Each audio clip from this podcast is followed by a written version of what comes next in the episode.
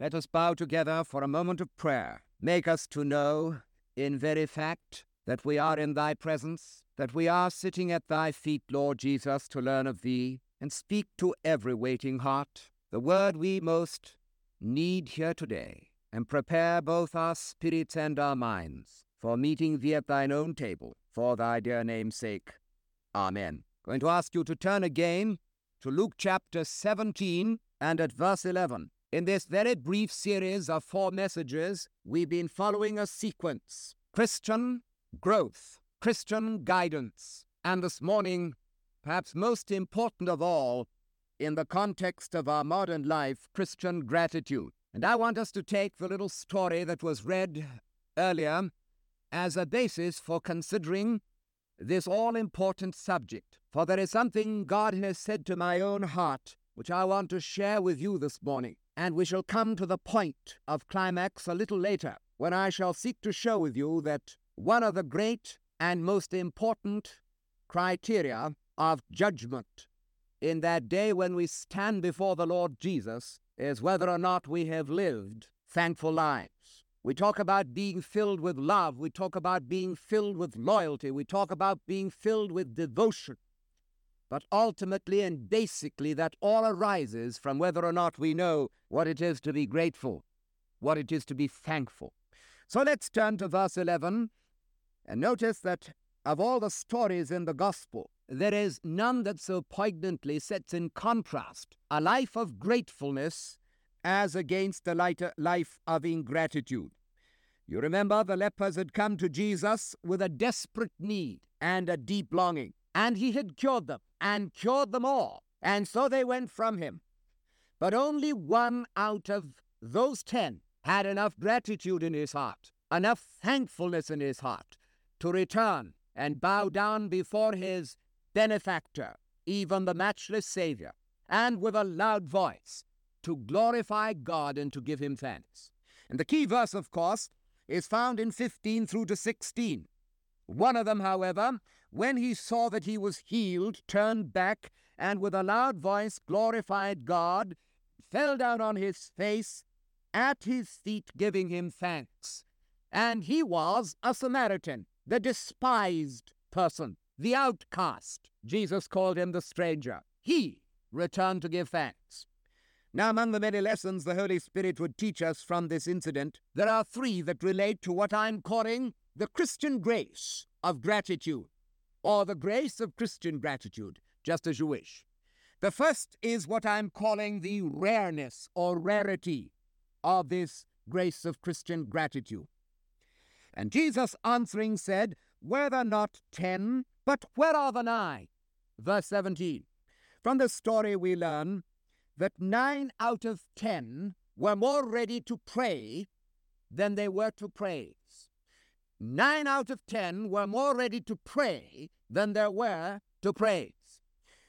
Look at verse thirteen. "And they lifted up their voices and said, 'Jesus, Master, have mercy on us.'" And although Luke tells a story with an economy of words, I can just imagine the scene as those ten came up to the Master. They could lose absolutely nothing. They were outcasts because they were lepers. They had to go around holding their hands over their mouths, crying, "Unclean, unclean, unclean." And it was forbidden that anyone should touch a decaying body such as the body of a, of a leper. They were the outcast of society. They were the outcast of the city itself.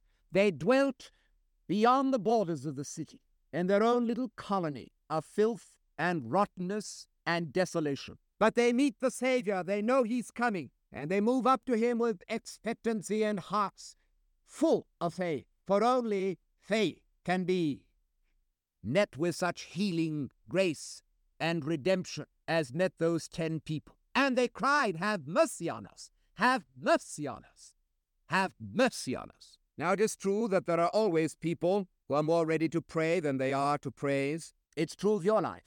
It's certainly true of mine. Cases have been known where a whole ship's crew in time of storm have prayed, and yet when the deliverance came, there wasn't a single voice that was lifted in praise and thanksgiving to God. There are times again and again in your life and mine when we've been faced with crises, and like those ten lepers, We've fallen at the feet of the Savior, and we've cried for mercy. Lord, answer this one, and I shall praise thee the rest of my life.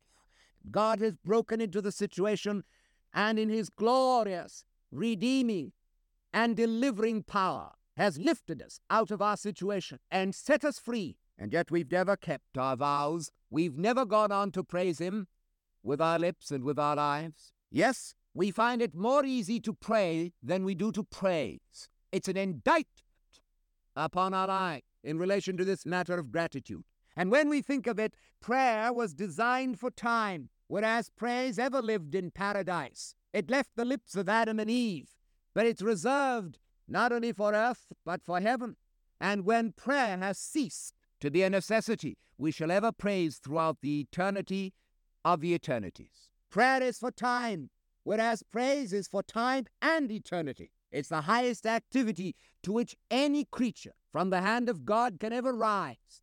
That adoration and homage and praise and thanksgiving for which we were ever created. It's a rare gift, is this gift of gratitude, the rareness of the grace of gratitude. Out of the nine, they were more ready to pray than they were to praise. In the second place, I want you to notice that out of the nine, they were more ready to get than they were to give. There are not found that return to give glory to God save this stranger. Paul, in addressing the elders at Ephesus on the occasion of his departure for the last time, quotes the Lord Jesus as having said, "It is more blessed to give than to receive." Those words are not actually found in the Gospels, though hinted at. But it was a statement that our Savior must have uttered and was conveyed to the Apostle Paul, and he remembered it. And in this particular context, he's reminding them that what God wants of those elders at Ephesus is the giving spirit. And beloved friends, you know it as well as I do, because nothing has been more convicting to my own heart than the pondering of this story. It is perfectly true that I'm more willing to pray than it than I am to praise, but just as true that I'm more willing to get than to give. Yet Jesus said, the blessedness, the blessedness that he has promised is the blessedness of those who rather give than receive. It is more blessed to give than to receive. Our Savior bound up this principle in words that are very devastating and searching to anyone who takes time to contemplate them. He said, "Whosoever will save his life shall lose it, but whosoever will lose his life for my sake and the gospel's, the same shall save it." Tell me, are you more willing to give than you are to get? Why have we come here this morning? All of us have come to receive. I know I have. As I bowed my head in prayer, as I've sung these hymns, and as I re-preach what God has said to me throughout the week, I know that I'm waiting for a blessing. I'm waiting for God to touch my life in a new way. Even though I happen to be the mouthpiece for our corporate worship this morning, I'm waiting to receive. And that's true of all of us. But I wonder if any of us has gone beyond that. Whether, as I opened with that great word, the Father seeketh such to worship him. We've come to give. We've come to give. We've come to give to God the Father. We've come to give to God the Son. We've come to give to God the Holy Spirit. We've come to give to one another by our mutual exchange in the singing, in the fellowship, in this act of worship. When we come to the taking of the sacraments, we're giving and giving and giving. Why? Because we're so grateful. Look back through your experience, my friend, and you'll discover again and again that the most generous people you've ever met have always been the thankful people, the grateful people, people who are dominated and absorbed with a sheer gratitude to Almighty God. They're ever giving. They're always giving. They give with the light in their eyes. They give with a smile upon their face. They give in a handshake. They give by the little thoughtfulnesses and deliberate acts of kindness. They give out of their pockets. They give out of their property. They give by opening their homes. They're forever giving. Why? Because they're just obsessed with gratitude. Jesus said, "Whosoever shall save his life, hold it to himself. Whosoever is going to live the life of possessiveness and self-centeredness, which is the very antithesis of gratitude, the same shall lose it. The same shall lose it. But whosoever loses his life, giving it away, giving it away, is the one who'll save it. Have you wondered why it is that life of yours is not enriched as it ought to be? You've sat under the ministry. You've met with your Lord in prayer. But you lament the fact in the solitudes of your heart this morning that you're not growing as you should. You don't know the guidance of God as you should. You don't know that outwardness of your life as you should. The impact of your life is not being registered in the places you move in business or in community life. You're asking the question, why is it? Why is it? May not the answer be that you've lost a thankful heart? You're more ready to get than you are to give. The third place I want you to notice as we study the rareness of this gift of gratitude, this grace of Christian gratitude, that nine out of the ten were not only more ready to pray than they were to praise, to get than they were to give, but nine out of the ten were more ready to ascend than they were to descend. They were more ready to grasp at that which was being offered them and ascend to a higher status from the leper colony to the high priest's audience than they were to descend and flatten themselves in prostration at the feet of the Lord Jesus. And Jesus said unto them, Go show yourselves to the priests. And they went, and they went speedily. Only one man stopped in his tracks and turned back and said, No, I know what a privilege it is to look into the face of the high priest. In fact, I've never seen the face of the high priest. Ever since I was born, I was a leper.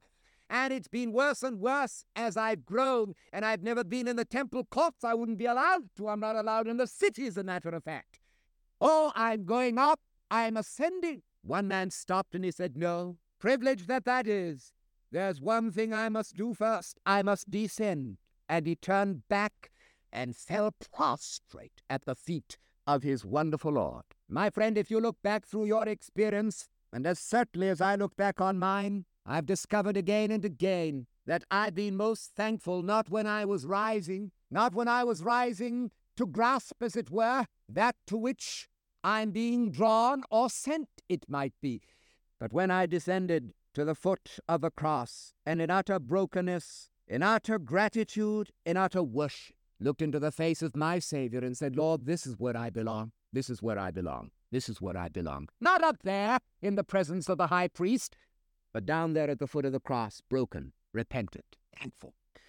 No wonder Paul reiterates the Old Testament injunction with great insistence that he that glorieth, let him glory in the Lord. Go show yourself to the priest. There was nothing wrong about that. But before they ascended, they should have descended. For the way to up is down, as Doctor Donald Barnhouse used to put it. Yes, the grace of gratitude is rare. It's so contrary to the depraved nature and self-centeredness of an uncrucified life. Oh, that God would bring us to the cross again and again until we cry, When I survey the wondrous cross on which the Prince of Glory died, my richest gain I count but loss.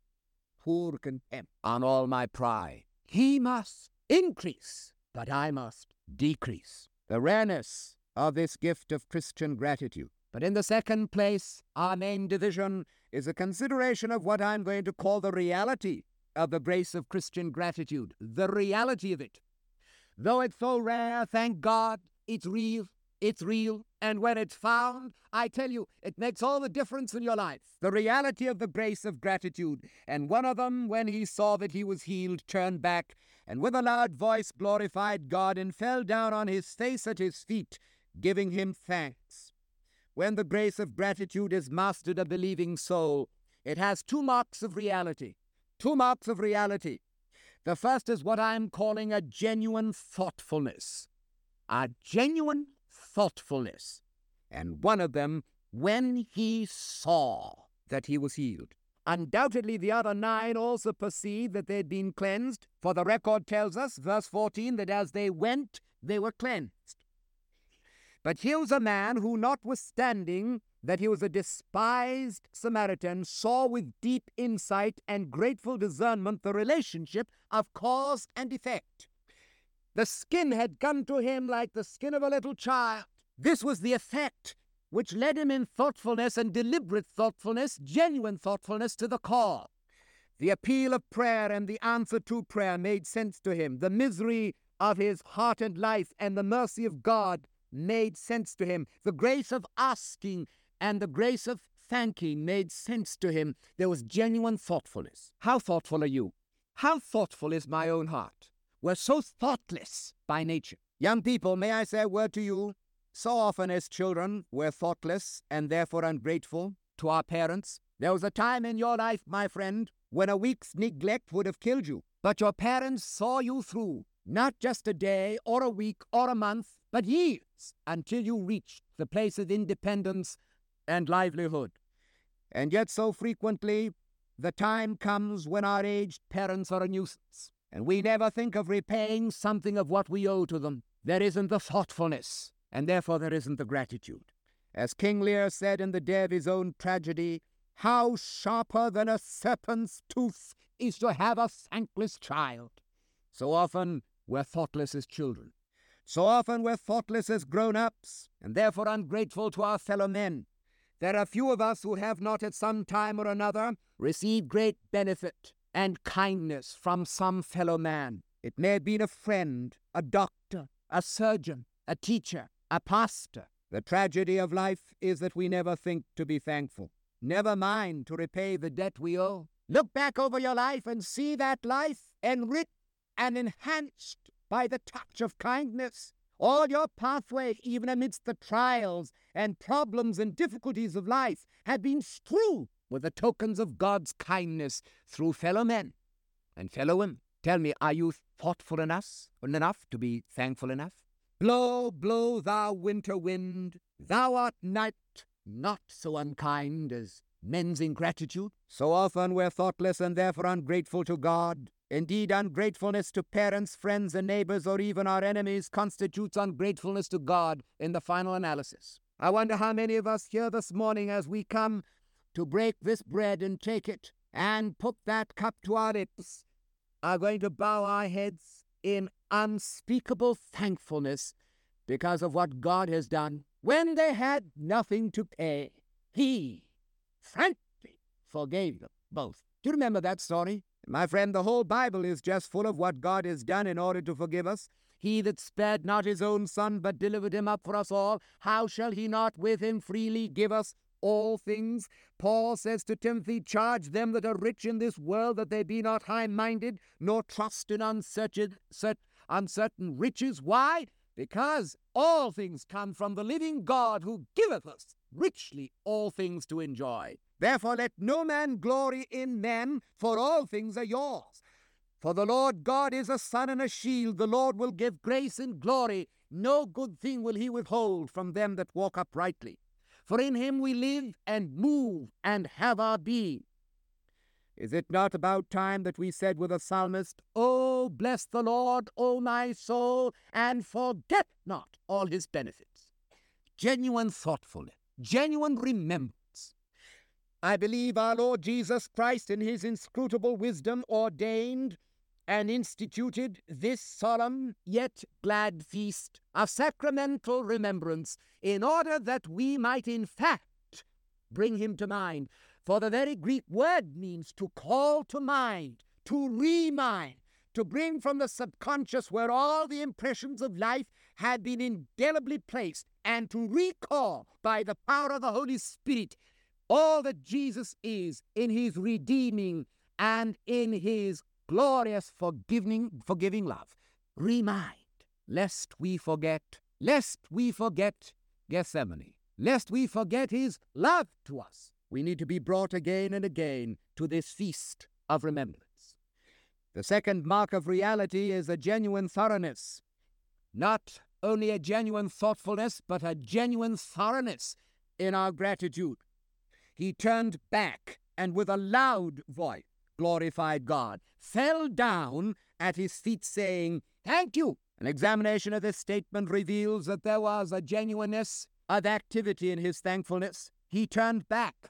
Laziness, lethargy, and indifference were slain by the spirit of enthusiastic action. I don't believe we can ever, ever excuse ourselves on the basis of laziness or indifference or apathy for being thankful. In fact, there is no gratitude at all. Gratitude will go through hail and fire and storm and anything just to say thank you. It'll take up that telephone. It'll write that letter. It'll present yourself in person. Nothing's going to stop thankfulness and gratitude when it's really there. Not only genuine in his activity, but notice he was genuine in his vitality and his thankfulness. With a loud voice he glorified God. He was not afraid to be heard as he rendered his thanks to his Lord. And there is a place for shouting, you know, in the religious life. Oh, there is. When Jesus triumphed on the cross, he didn't whisper, "It is finished." He cried with a loud voice, "Accomplished!" That is the greatest moment of victory in the universe. There is a sense in which we're to be heard. It's to be seen. It's to be felt. There's to be vitality about our thankfulness. And withal, there is to be genuine humility. He fell down at his feet, giving him thanks.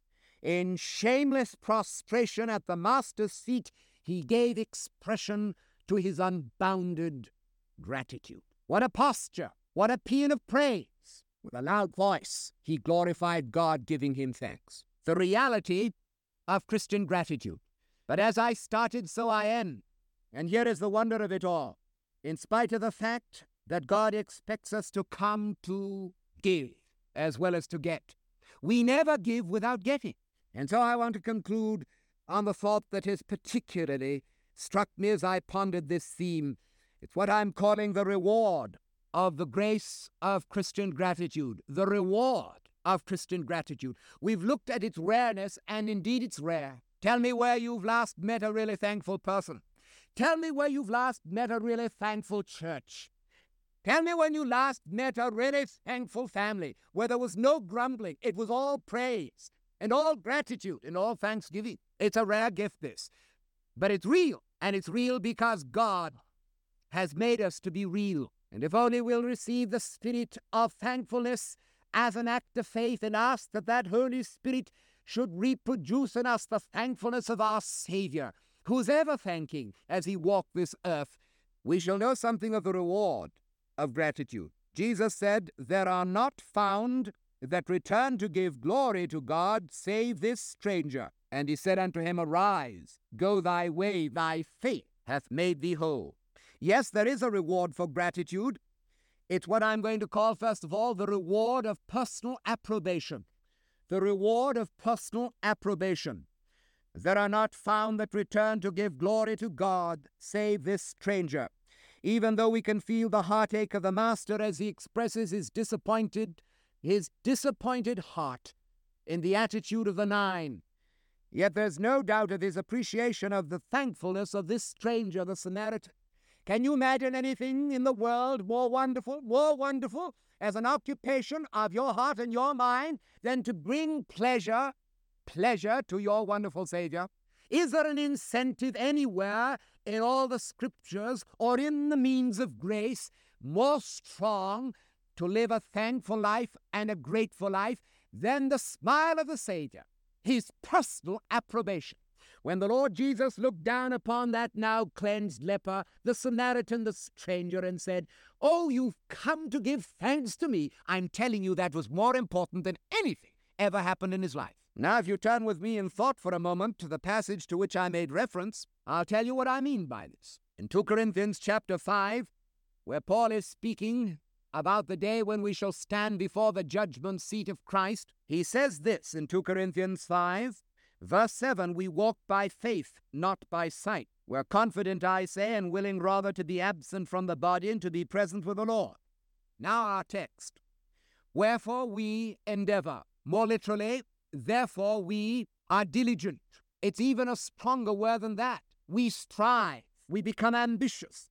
That whether present, that is to say in the flesh down here, or absent, that is to say passing out from our bodies to be present with the Lord, whether we be present or absent, we may be accepted by him. Will you look into the margin there and notice that word? We may be not pleasing. That's too weak. The Greek has it that we might be well-pleasing, well-pleasing to him, for we must all appear before the judgment seat of Christ, that every one of us may receive the things done in the body according to that he hath done, whether it be good or bad. My friend, what matters most, what matters most when I stand at the judgment seat of Christ is not that I bring my gold, silver, precious stones as against the wood, hay, and stubble. 'Tisn't that I'm able to turn around and say, Lord Jesus, here am I and the children whom thou hast given me. It isn't that I come to him and I say, well, Lord Jesus, I prove that thou canst give victory not just year by year, but moment by moment, and I've lived in victory to thy glory.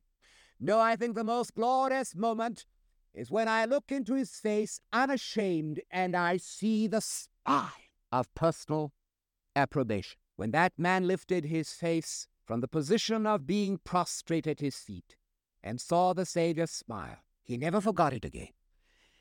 And in the deepest sense, beloved friends here this morning, in the deepest sense, heaven to me is not going to be freedom from the limitations of this life with this sin-cursed body. Heaven is not going to be just meeting my loved ones who've gone on before, glorious thought. Heaven isn't just going to be the fulfillment of God's purpose with unrestricted liberty throughout the ages of eternity. In the deepest sense of my understanding of the Word of God, heaven to be is going to be the smile of Jesus. His smile is heaven. And as I understand this passage and as I understand the subject we're dealing with, Jesus is going to smile upon thankful lives, the reward of personal approbation. But in the last and in closing thought, we have here the reward of spiritual realization. Bless his wonderful heart. My Savior doesn't only smile, he does something to me. He looked at this man and he said, thy faith hath made thee whole. Thy faith hath made thee whole. When we open our hearts to thank God, he always fills our hearts with blessing. Nine of those lepers went away, cleansed. Yes, their skins were clean. There wasn't a spot of leprosy. But I have a feeling that that's where it ended. There was one man whose skin was cleansed, the Samaritan, but he went away not just with outward cleansing, but inward cleansing. He knew a comfort, he knew a cheer, he knew a life that was imparted that the others didn't know anything about, because it wasn't to the other men that Jesus said, thy faith hath made thee whole, but to this one. God always rewards a thankful heart. God always rewards a thankful heart. And I never kneel to say, thank you, Lord Jesus, for dying for me. I never rise to live in thankfulness without finding him filling up the very heart that's been open to say thank you with some new blessing. The very mouth that's been open to say thank you with some new blessing. The hands that have been open to say thank you with some new blessing. He blesses us beyond all our capacity to thank. Christian gratitude, it's a rare gift. Christian gratitude, it's a real gift. Christian gratitude. It's a rewarding gift. And it's my prayer that the Holy Spirit would teach me this morning and teach you the grace of gratitude until, until not only do we list thanksgiving, but live thanksgiving to the glory of God our Father, to the magnifying of Jesus our Savior, and to the exalting of the Holy Spirit our indweller. Lord Jesus, whatever else thou dost give me in my life, give me a thankful heart. Let us pray. In a few moments, we shall be taking the bread and we shall be saying thank you. We shall be taking the wine and we shall be saying thank you. God grant that it will not be just lip service, but something born in our hearts, something characteristic of our lives. The rareness of this gift, the reality of it, the reward of it. Will you ask God this morning with me to give you a thankful heart? Precious Savior, we thank thee for this story that has been recorded for our learning. We thank thee for the lessons the Holy Spirit has written upon the tables of our hearts this morning. And we ask thee, Lord, that in a world of strife and hate and malice, in a world of lovelessness and unkindness, there shall go out from these walls, from this sanctuary, from this church, from this worship time this morning, a group of men and women whose hearts the Lord has touched, whose great vision and ambition will be to live to the thanks and to the glory of our wonderful Savior. We ask it for his name's sake. Amen. This is David Olford. You have been listening to a message from God's Word delivered by my late father, Doctor Stephen F. Olford, who went to be with the Lord in the year two thousand four. If you wish to learn about our online resources or learning events at the Institute for Biblical Preaching, our web address is olford dot org. That's O L F O R D dot org. You also may want to benefit from our online video training on expository preaching, which can also be found on our website. Thank you so much for listening.